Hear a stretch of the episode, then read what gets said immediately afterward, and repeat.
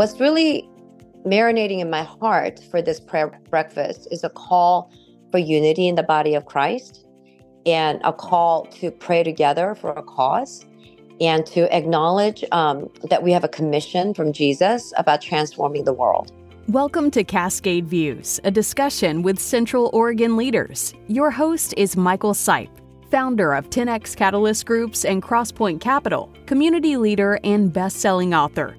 The purpose of these discussions is to share the views and insights of local leaders from a variety of community sectors on a range of timely and important regional and state issues.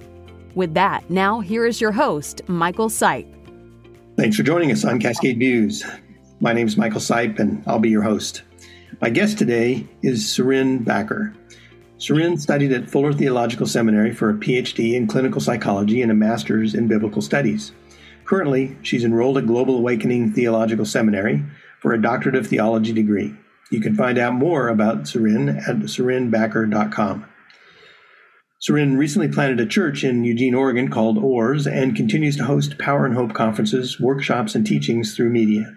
She's the author of Women in Jesus Life that has been used by churches and groups for weekly study. Her ministry continues to be featured on multiple TV platforms and radio stations around the globe and she's the keynote speaker for the upcoming 8th annual Central Oregon Prayer Breakfast on May 12, 2023.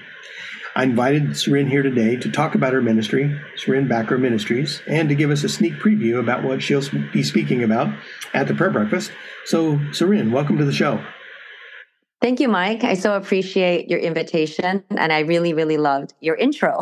Good. Well, to get started, fill us in a little on your personal background and family. Um, I'm a grandma of two lovely granddaughters, and I'm a mom to four children. They're all in their 20s, uh, three sons and a daughter. My oldest two are married. And um, I'm married to a wonderful man who's a dentist, just bought his third practice, actually. Um, and we're going into our 32 years of marriage together. So I would say those are my biggest priorities, and they are the reason why I do the things that I do. Wow, 32 years. That's amazing. And, you know, as I've heard other times that you've spoken, your family really is a big priority for you. Yeah. Um, my daughter and her husband live in Southern California, but my three sons, including my married one, uh, with his with his wife and two daughters, live with us on our property. Um, and so it's really important for me that every night I actually cook dinner for my family of eight that live under one roof. So I do all the grocery shopping and I cook for my family pretty much every night. So they are the heart of who I am. And um, outside of my salvation and my relationship with the Lord, they are the reason, you know, that I, I, like I said, do all that I do. Yeah. So wonderful. Well, you just mentioned your relationship with the Lord. Tell us a little bit about your faith journey. You know, I was born into a pastor's family. Um, and uh, I often say my maternal grandfather was a key player in um, a key pastor in planting Christianity in South Korea. And of course, my dad was a pastor and my mom married him. And I would say I'm third generation on my mom's side, second generation on my dad's side. So ministry kind of, kind of runs in my blood. Uh, but I grew up in a denomination where women were not um, ordained. And uh, obviously, uh, you can see my pictures, you would know that I'm Asian, I'm Korean. Um, and the Korean culture is also heavily um, patriarchal. So I grew up in um, a lot of legalism and, and a culture and an environment that basically said that because I'm a girl, I'm not allowed to do whatever. You know, you can fill in the blanks, um, especially anything to do with ministry. But you know, when I went to Fuller Theological Seminary in my 20s, um, I was exposed to amazing men and women of faith, amazing theologians who started to unpack the Bible for me. And I had um, one professor who's now in heaven, David Scholer, amazing, brilliant um, uh, theologian who taught New Testament and the women. And he just kept empowering me, kept giving me office hours, even invited me to speak at Fuller Chapel, um, the seminary chapel, and would give me books about why women are allowed to preach and supposed to and just kept pouring out this belief in me and it ultimately led me to leaving that particular denomination with the blessing of my mom by the way before she passed away she just told me just serve the lord you know, whatever your gift, whoever you are, wherever you need to go, just serve Jesus. So I have followed that um, advice and um, been as true to my calling as I knew to be. And uh, with the help, and obviously, you know, I can't do this without my husband. He is my number one champion and number one supporter. He's the one that when I want to quit and go, ministry's too hard, he's like, you were born for this, and I've got you. So, uh, a few years ago, I, I went into um, public speaking and conference ministry, established my ministry, and you know, it just kind of uh, exploded from there. I had radio stations come and say, "We want your voice in radio." I don't even know how they found me. So Wilkins Broadcast Network, Salem Media, um, came and asked me to be, a, a, you know, one of the radio hosts for Christian shows. So I've done that, and I've done TV uh, ministry. I had a TV station come and say, "We just want you to teach. You don't have to pay, promote, or edit, or do anything. Just come and do what you do, and we'll do everything else." So I had a TV uh, ministry for a short period, um, and now I'm back getting a doctorate in theology because it's very important for me that if I have the responsibility of preaching the Word of God, that I know how to correctly understand the best that I know. So at age 54, the Lord had me go back uh, for another degree. So I'm in the process of getting my sec- second doctorate. That's impressive. Tell us a little bit about your um, the current focus of your ministry. You know, I really um, grew up not believing the Holy Spirit to be very important. It was uh, the Holy Spirit is there to make you live a good moral life and um, read the Bible, go to church, and uh, do the right things, be a good moral person. I had done all of that. And uh, by the time I was 40, I was starting to have a nervous breakdown. I had been the most religious person I knew. I was leading out women's Bible studies. I was taking my kids to private school. Our family had worship nights every night. We had worship with our kids and we tucked them into bed with prayer. I did everything that a Christian woman was supposed to do. I married my first boyfriend, you know, um, all the things that you're supposed to check off, except for a couple of huge mistakes that, you know, I'm happy to talk about another time, which I'm very public about as well. But I, I did what a good Christian woman was supposed to do. But I um, got to be really honest even though I saw my father as being super anointed and used by God, and I believe there's a gifting and a calling in everybody, regardless of our brokenness, um, our household was full of a lot of violence. You know, there was domestic violence. Obviously, the children were also physically abused. We had a lot of emotional, verbal, and spiritual abuse. So, um, after 40 years of trying to serve this God, you know, that condoned this in my mind, even though I had a degree in psychology, it, you know, there's a lot of nuances to living a certain life and having been conditioned in a certain way and raised a certain way and knowing what wholeness looks like. But there's a huge gap between the reality you've lived and the experiences you have and the health and wholeness you can actually manifest and live out. So um, I had this huge collision with the love of the Lord, and it led me to uh, spirit filled movements where um, the gifts of the Spirit in First Corinthians 12, 13, and 14 are all in operation. So I come from a very evangelical training background, and um, that's the kind of sermons and Bible studies I let out. And I come from clinical psychology, but I've done therapy, I've done inner healing sessions. And now I would say I would love to see unity where um, the evangelicals and the the charismatics or Pentecostals, whatever you name or label them, I would love to see the body of Christ just unify under the love of God at the cross of Jesus and just just surrender to the power of who he is and the love that he wants to pour out. And maybe just put a pause button on our theological differences and our differences of worship styles and just acknowledge who God is in our lives and that that is Jesus Christ who is the only way. So my heart now is going more and more towards unifying the body of Christ.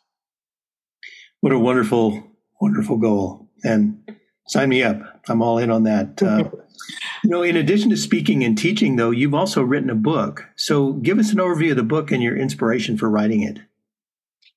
Well, you know, um, I didn't want to write a book, but I was encouraged by many people who knew my education saying, you need to do this.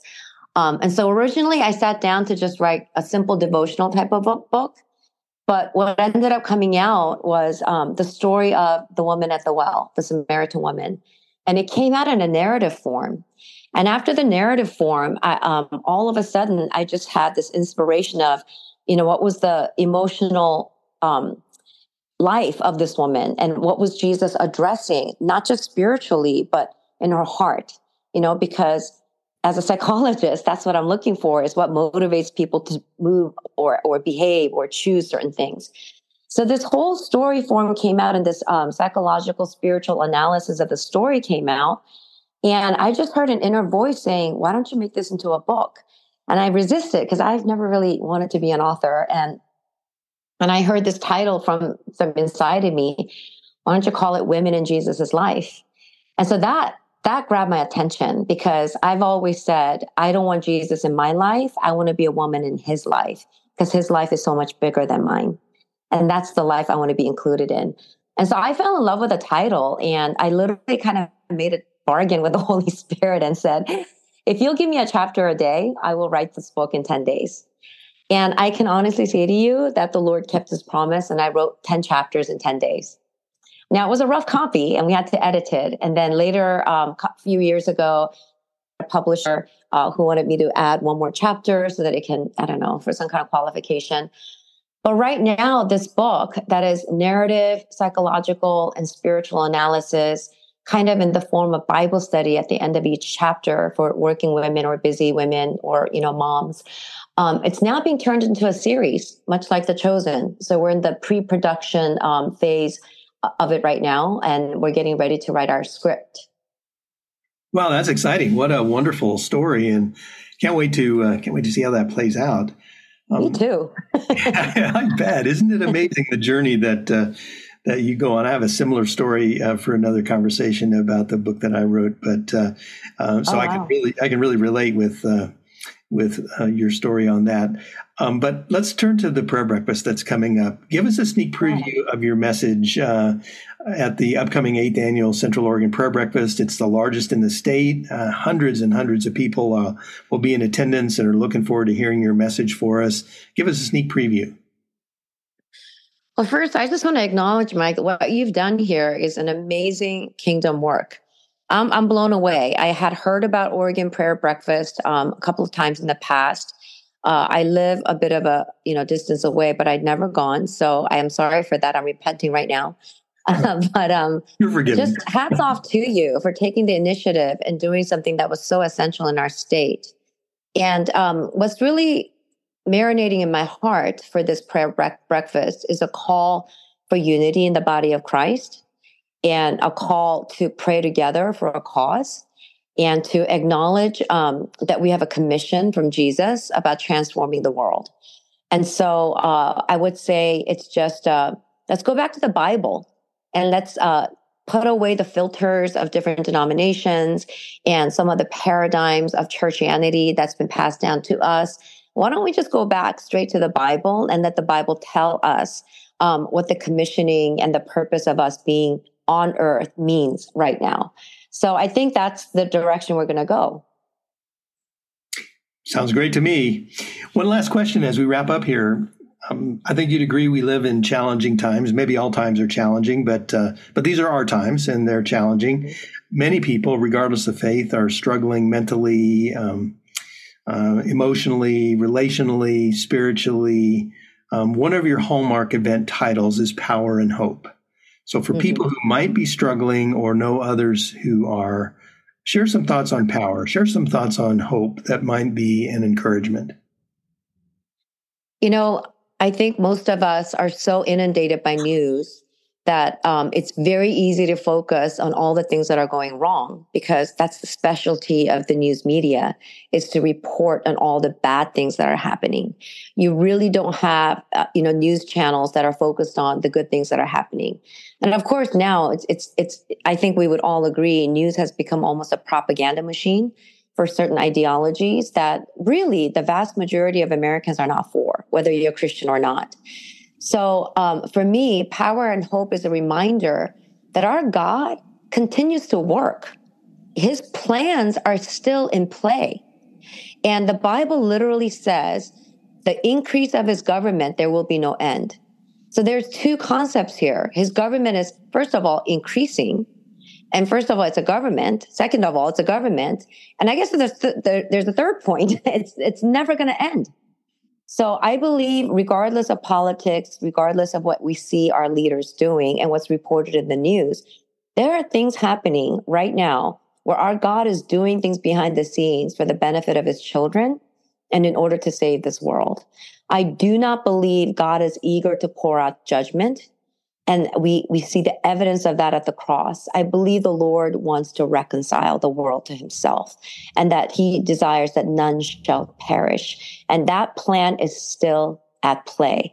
So there's so many things happening with revival, so many things with happening with people being baptized and the increase of Christianity in other nations outside of America. And that there's a huge wave of people coming into the um, church, you know, in China, in Iran, in places where people are risking their lives. So sometimes we can have such an insular view of what is happening in America. We don't see the global perspective and that our God is literally increasing his government.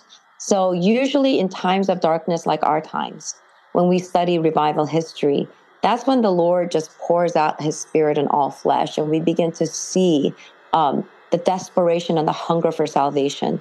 And I believe our world is there. I believe the young people are out there confused and needing answers and wanting answers, and they're desperate for hope. And the only true source of hope in the world is Jesus. And that comes through Christians. That comes through his followers. It's us. We have to be the bearers of hope in this in this world. And I, I really am so excited to be a part of this prayer breakfast because that is what you're uh, crying out for. That is exactly what you're positioning Oregon for is the hope of our Jesus in our state. Wow, that's terrific. Um, well, before we wrap up here, um, any final thoughts you'd like to share? Well, you know, if anyone's on the fence and you're listening and um, you've been wondering if you should if you should come, this is your confirmation. You should be there. There's nothing like corporate worship and corporate prayer to change a nation and change a state. It's a biblical model. It is a biblical model of people uniting, not in theology, but in their heart cries towards God. And that's what our prayer is about. It's that things that we do not have the power to change or the authority to change, we know the one who does. And when his children gather together, united in a heart cry for the salvation of our state and our nation, there's no way our Father's going to ignore us. So if you're on the fence, I'd encourage you to come. And if you can't come, pray with us at that time. Join with us or, you know, join in the prayer uh, petitions that, that are going up, not requests, but petitions. Um, and if you are on the fence because of personalities that are involved, I would really urge you to not look at people because it's not about the people praying together. I would really urge you to look towards the Lord because that's the focus of this prayer breakfast. It's not about me who gets to speak. It's not about Mike who's organizing it. It's not about the worship leader. Um, those individuals will change, but what will not change is the body of Christ coming together in unity, in unison, and petitioning the God Almighty to move on our behalf for righteousness to reign on earth. Yes, yes, and yes again.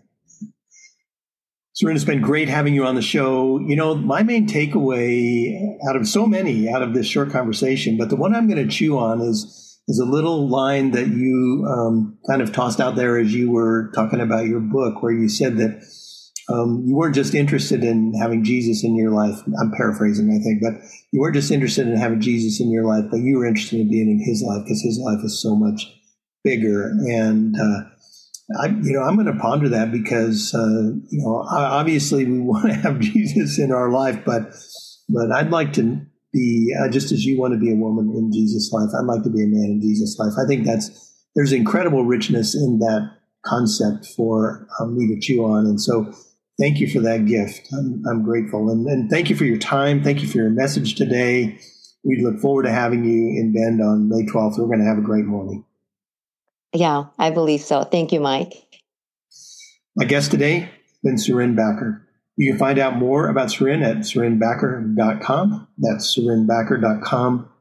Thanks for tuning in. Thanks for listening to Cascade Views with Michael Sipe. To find out more about Mike, 10x Catalyst Groups, and to hear additional Cascade Views episodes, visit 10xgroups.com. That's 10xgroups.com. You can secure your own copy of Michael Sipe's best selling book, The Avada Principle, at Amazon.com. And finally, please continue to get informed and actively engage in serving our Central Oregon community. Your voice matters.